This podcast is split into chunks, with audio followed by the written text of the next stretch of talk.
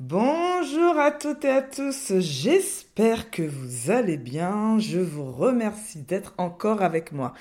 Je vais, j'ai envie pour ce nouvel épisode de vous transmettre un concept que je, que je donne souvent à mes, euh, à mes clients dès le démarrage du coaching. Depuis que je connais ce concept, ma vie est une autre vie. C'est-à-dire que là, vous allez découvrir quelque chose, si vous ne le connaissez pas encore, ou vous ne serez plus jamais la même personne quand vous aurez cette information. Vous allez dire, waouh, Fabienne, ta promesse, c'est une belle promesse et j'espère que tu vas la tenir. Nous allons parler aujourd'hui du concept qui s'appelle le triangle dramatique, ou vous pouvez l'appeler le, du nom de, son, de celui qui l'a créé, le triangle de Karpman. Donc, c'est un épisode un peu particulier, très conceptuel, mais vous savez que j'ai des dons de pédagogue et je vais essayer de vous rendre ce concept le plus digeste possible et le plus intéressant avec toute l'énergie qui me caractérise. Bonjour à toutes et à tous, je m'appelle Fabien Moulthor, je suis coach pro-perso pour les dirigeants d'entreprise après avoir été manager pendant treize ans chez L'Oréal. Vous découvrirez dans ce podcast des expériences de manager, bonnes et mauvaises, ainsi que des conseils qui vous permettront de dire un jour, je l'espère, je suis manager et je le vis bien. Aucune langue de bois et beaucoup d'humour dans ce podcast car le management peut être sérieux et fun. Je vous souhaite une très belle écoute.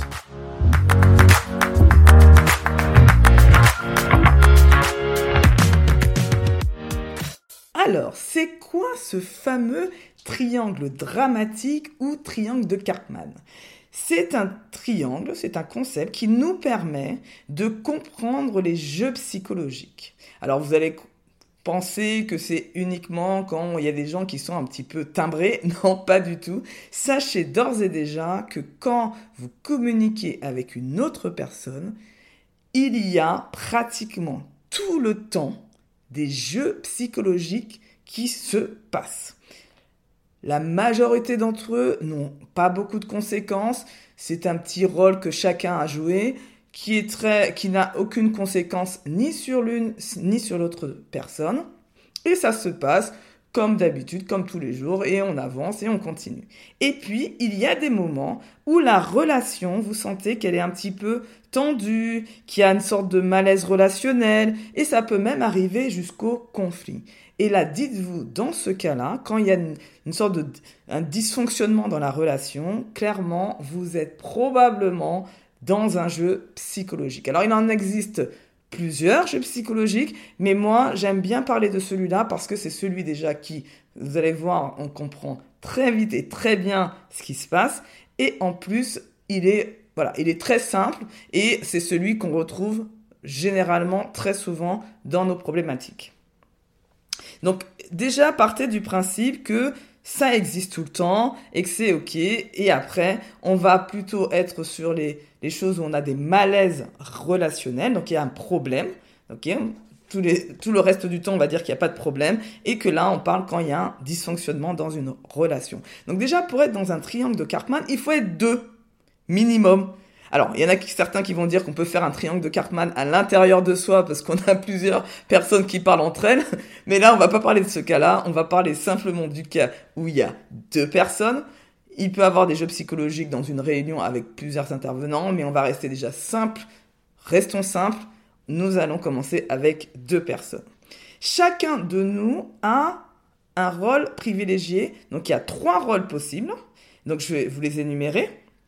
Et ce que je vais vous demander, parce que on est en podcast et je peux pas vous faire un dessin, vous imaginez un triangle et vous le mettez à l'envers.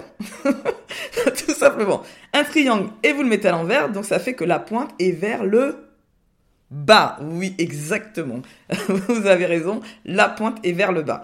Et donc, vous imaginez en haut à gauche le premier rôle.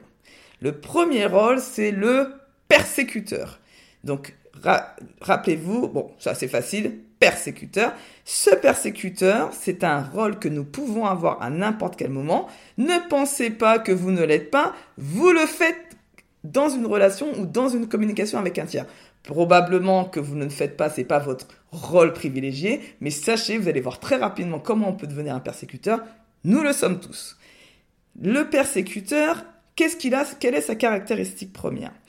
Il estime être meilleur que l'autre. Rappelez-vous la dernière fois que vous avez dit à quelqu'un euh, euh, ce que tu fais c'est pas bien, ce n'est pas correct, ou que vous avez pensé, parce que souvent on dit pas tout ce qu'on pense, ou que vous avez pensé que l'autre était nul. Là, vous pouvez vous dire que probablement vous êtes déjà dans un rôle de persécuteur.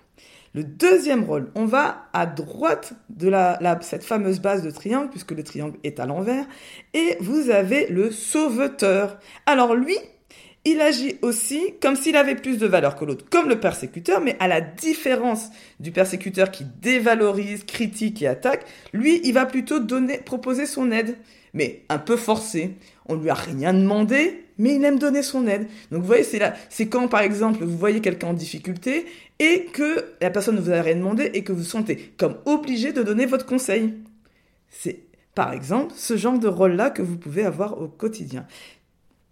Le troisième rôle qui est en bas, là-bas, le triangle est à l'envers, souvenez-vous. Et donc en bas, vous avez le rôle de la victime. Alors la victime, elle... Elle agit comme si elle avait moins de valeur. Contrairement aux deux autres qui sont en haut de, de, la, de, de ce triangle, en haut en fait, euh, contrairement à, à, à, à ces deux-là, le persécuteur et le sauveur, qui se sentaient supérieurs, là, la victime se sent inférieure. Et donc cette victime, elle peut parfois être soumise. Dans ces cas-là, elle attire plutôt les sauveteurs. Et elle peut être aussi une victime rebelle. Et là, elle déclenche plutôt les réactions des persécuteurs. Alors, ce que je vous propose, pour aller encore, encore un cran plus loin, donc on se rappelle, il y a trois rôles, persécuteur, sauveteur, victime. Déjà, sachez que si nous avons ces trois rôles, nous avons quand même une porte d'entrée un petit peu privilégiée quand quelqu'un rentre en communication avec nous. Donc, essayez d'être honnête avec vous-même, puisque vous n'allez pas me le dire à moi et personne ne va être au courant, de savoir dans quel rôle, dans quelle porte, quelle est votre porte d'entrée, on va dire, dans une relation avec quelqu'un, votre porte d'entrée privilégiée. Bon, allez, moi je donne la mienne, moi c'est sauveteur. Comme la majorité des coachs, nous sommes des sauveteurs, c'est-à-dire que personne ne nous demandait rien et on, a, on, on propose notre aide un peu forcée. Et on dit, voilà, je vais t'aider et je vais te donner les beaux conseils. Et on, rend, on peut rendre les gens dépendants de nous parce qu'on leur donne nos précieux conseils. Et donc, la première chose que nous devons faire, nous, en tant que coach, par rapport à notre connaissance de nous, c'est que quand on sait qu'on a ça, eh bien, on met un peu plus de protection et on fait un peu plus attention quand nous rentrons en relation. Et je vais vous expliquer après qu'est-ce qu'on fait pour justement ne pas rester dans ce rôle-là quand on, est, euh, on a cette porte privilégiée de sauveteur. Parce que nous pouvons décider de sortir, c'est nous qui décidons, si nous voulons rester dans ce rôle ou pas. Alors, il n'y a rien de mieux que des exemples concrets. Donc, je vous ai fait deux exemples pour vous montrer comment on peut rentrer par une porte et vous allez voir bouger, même dans deux rôles. C'est-à-dire que vous rentrez dans le sauveteur, le sauveteur, après vous passez en persécuteur, et après vous pouvez même être victime. En l'espace de, je sais pas, on va dire trois quatre échanges avec quelqu'un. C'est possible, oui, ça va très très vite. Et quand vous allez, je vais vous donner les deux exemples, vous allez avoir un œil averti dorénavant que quand vous allez voir une personne qui vous parle comme ça ou que même vous allez vous entendre parler comme ça, vous allez dire « Ah oui, là, je pense que j'ai un petit, un peu le rôle du persécuteur. Ah, tiens, là, je, j'ai l'impression que je me mets un petit peu en victime. » Voilà. Donc, vous n'êtes pas des victimes en soi, mais vous avez plutôt le rôle de victime. Et ça, c'est important d'imaginer que vous avez plusieurs personnages dans, à l'intérieur de vous et qui s'activent en fonction aussi de l'autre. Parce que c'est pas de manière euh, euh, comme ça, vous êtes tout seul, mais par contre, c'est plutôt une activation de mon rôle de persécuteur en fonction de, de la personne. Donc cette personne-là va peut-être me, m'activer mon rôle de persécuteur, et puis une autre personne va peut-être m'activer mon rôle de sauveteur, et puis encore une autre, je vais mettre, je vais, ça va activer mon rôle de victime. Donc vous euh, voyez que c'est très dynamique tout ça. Donc alors, j'imagine, on rentre dans le premier exemple. C'est Marie. Marie, elle est en difficulté. Elle est en train, elle a, elle a un problème à résoudre, mais elle n'y arrive pas. Et puis Marie n'arrête pas de se plaindre. Tous les jours, elle dit « mais j'y arrive pas, je ne vais jamais y arriver, et cetera » Bon, à votre avis, Marie, elle est quoi par rapport à ce que je viens de dire? Exactement, Marie est une victime soumise.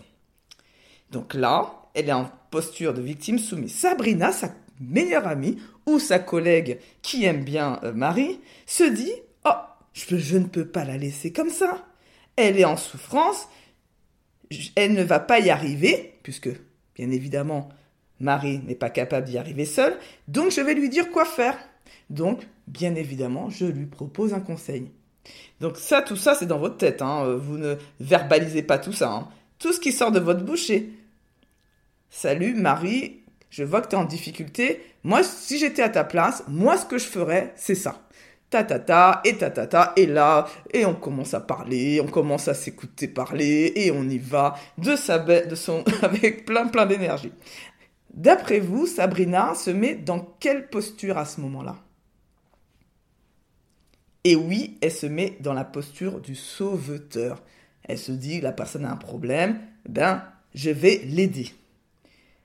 Marie, qui sent que quand même, Sabrina donne un petit peu trop de, de, d'infos, et puis qui lui dit ce qu'elle doit faire et comment elle doit le faire et où elle doit le faire, et cetera, commence à être un peu agacée. Et puis même, elle commence à être vexée à l'intérieur. Et donc, inconsciemment, Sabrina se dit, Marie, Marie se dit plutôt, que ben, elle pense que je suis pas capable ou quoi? Qu'est-ce qui lui arrive? C'est quoi son problème? euh, je, sais, je sais très bien que me débrouiller toute seule, de quoi elle me parle? Et là, qu'est-ce que Marie, Marie qui était en victime soumise, passe en victime rebelle. Elle, elle décide de dire « je ne veux pas besoin de ton aide ». Et Sabrina, qui était elle sauveteur type Superman, se dit « je ne comprends pas ». Et elle se met en colère en disant qu'elle ne comprend rien et elle commence limite à l'engueuler. Je te propose mon aide, pourquoi t'es pas contente, qu'est-ce qui te, qu'est-ce qui t'arrive alors que je suis là pour t'aider ? Et elle rentre doucement dans le rôle du persécuteur.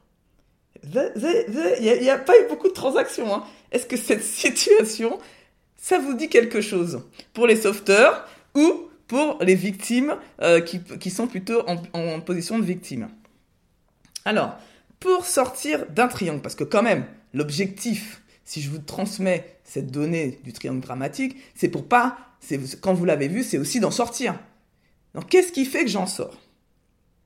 Déjà, quand euh, Marie est en difficulté et qu'elle n'arrête pas de se plaindre, eh bien, si je me mets à la place de Sabrina, plutôt que de lui proposer de mon aide, je vais inviter Marie soit à prendre ses responsabilités, soit simplement en lui, lui, en lui disant « Est-ce que tu as besoin d'aide ?» On va lui poser une question, parce que là, on vous donne la main à la personne de savoir si elle veut notre aide ou pas. Et comme ça, bah en fait, on n'aide que les gens qui en ont besoin. Vous comprenez? Vous allez voir l'énergie que vous allez gagner, les sauveteurs, si vous donnez votre aide que aux gens qui vous demandent, plutôt que de donner à tous, tout le monde, à la terre entière, en pensant que vous êtes les rois du pétrole et que vous allez réussir à sauver le monde. Je sais de quoi je parle, donc je suis très à l'aise avec le sujet. Donc, moi, depuis que j'ai appris, non, c'est juste personnellement, depuis que j'ai appris à ne pas, à demander, à poser simplement cette question, as-tu besoin d'aide, et d'attendre surtout la réponse. Et si la personne me dit « non, ça va, c'est ok », eh bien, je, je continue mon chemin. Si la personne me dit « oui, j'ai besoin de ton aide », eh bien là, je, je l'aide et je l'accompagne à trouver des solutions. Donc ça, c'est le premier point. La partie euh, Marie, qui, elle, était vexée, à la base, on peut dire qu'elle était en difficulté, elle n'arrêtait pas de se plaindre. Ben Marie, moi, ce que je l'invite à faire, c'est quand elle est dans cette situation, elle est en mode euh, victime rebelle ou victime soumise, eh ben je lui dis comment tu peux essayer de te responsabiliser et de trouver tes propres solutions plutôt que de te plaindre. Donc voilà, donc c'est moi quand je suis en mode victime où je suis en train d'en vouloir à la terre entière, plutôt que d'en vouloir à la terre entière, j'essaie de me dire qu'est-ce que je peux faire moi pour remédier à la situation. Premier cas, j'espère qu'il vous parle, j'espère que ça vous parle. Alors, juste un petit point avant de passer au second. Ce que vous pouvez faire pour ne pas vexer, par exemple, euh, le mari qui était en victime rebelle, plutôt que de dire « Non, mais j'ai pas besoin de ton aide si elle est face à un sauveteur », moi, ce que je l'invite à faire, c'est de remercier déjà la personne. « Merci de me proposer ton aide » et de la rassurer qu'elle y arrivera tout seule et que ça va bien se passer, de ne pas s'inquiéter. C'est aussi une façon de désamorcer la situation. Exemple numéro deux, un peu plus professionnel cette fois-ci. On va dire que c'est Michel. Donc Michel, c'est un collaborateur qui euh, ne fait pas correctement les tâches opérationnelles et ça énerve son manager Brigitte. Brigitte en a ras-le-bol, ça fait combien de fois qu'elle lui répète que c'est comme ça qu'il faut faire, ils ont revu le processus ensemble et Michel le fait toujours et toujours les mêmes erreurs. Donc, quand elle voit qu'il commence à faire... Ça, ça c'était, c'est la situation finale. Mais au début, dès les premières erreurs, qu'est-ce que euh, Brigitte a fait ? Elle a décidé de vérifier chaque étape que Michel faisait pour éviter les erreurs. Donc, c'est ce qu'on appelle le micromanagement. Vous savez très bien que c'est quelque chose sur lequel vous devez de plus en plus travailler parce que les collaborateurs ne supportent plus ça. Et vous allez voir comment ça peut déraper très, très vite. Donc, Brigitte décide de vérifier chaque étape de Michel et lui met des réunions spécifiques pour faire la supervision et vérifier. Ok. Pendant les ré- réunions, Brigitte, elle est un peu agacée. Elle se dit dans sa tête, putain, il comprend vraiment rien, je commence à en avoir ras-le-bol. Et elle reste quand même, elle essaye de prendre sur elle, de pas trop montrer qu'elle est un peu agacée, mais ça doit se sentir. Et elle dit tout, tout simplement, tranquillement, là ce n'est pas bon, là ce n'est pas juste, en tout cas le plus tranquillement qu'elle puisse faire. Michel ne dit rien et lui, il s'excuse à chaque erreur. Il dit, bon, effectivement, je me suis encore trompé, désolé, désolé, désolé. Et il s'excuse. À chaque excuse que Michel fait, en fait, il se sent de plus en plus incompétent. Et mais il n'ose pas le dire. Donc, à chaque réunion qu'on refait, on se remet dans cette situation, Michel, il commence à appréhender la réunion. Il commence à dire, qu'est-ce qui va encore me tomber dessus ? Où sont encore les erreurs que je vais faire ? Et donc là, ils sont de plus en plus démotivés. Il, a, il perd de la concentration et il sent qu'il perd aussi en efficacité, en professionnalisme. Et en fait, il refait le fait d'être dans, cette, dans, cette, dans cet état d'esprit, il fait de plus en plus d'erreurs. Et donc là, qu'est-ce que vous vous imaginez qui se passe ? Un cercle vicieux. On rentre dans un cercle vicieux où ça fait de plus en plus d'erreurs, que Brigitte est de plus en plus agacée et qu'elle a le sentiment que les choses, les choses empirent. C'est pas un sentiment, c'est une réalité, c'est-à-dire que les choses empirent réellement. Donc qu'est-ce qui se passe ? Au final, Brigitte, elle s'est mise dans un rôle de persécuteur en étant justement, euh, en, en demandant, en mettant le point sur les erreurs, en, en n'étant pas très euh, dans le côté positif de ce qui marche, mais plutôt que dans le côté négatif, et elle rentre dans une, dans une forme de persécution. Michel, qui n'ose pas dire que ça ne lui va pas, ça ne lui convient pas, ce modèle-là, lui se met en victime soumise. Et là, vous avez un beau triangle qui est surtout entre persécuteur-victime. Alors, comment on fait pour sortir de ça ? Déjà, le persécuteur, lui, c'est son, son objectif, c'est de remettre du cadre, de clarifier les rôles et les responsabilités de chacun, de définir ce, son attente, qu'est-ce qu'il attend de l'autre, pour pouvoir que le, la victime soit de plus en plus responsabilisée. L'objectif de ça, c'est de responsabiliser la victime, le rôle de, la personne qui est en rôle de victime. Et côté victime, ce que je l'invite à faire, c'est oser dire ce qu'elle ressent, et ou de proposer elle-même un cadre. De dire, voilà, aujourd'hui, j'ai cette réunion, mais moi, ça ne me convient pas. Moi, j'ai l'impression que tu penses que je suis incompétent. Osez dire, en fait. Osez dire que ben, ça ne convient pas et qu'on ne se sent pas bien. Parce que, clairement, quand vous êtes dans un malaise comme ça, relationnel, vous le sentez à l'intérieur de vous qu'il y a quelque chose qui ne va pas et ça ne tourne pas rond. Donc, j'espère...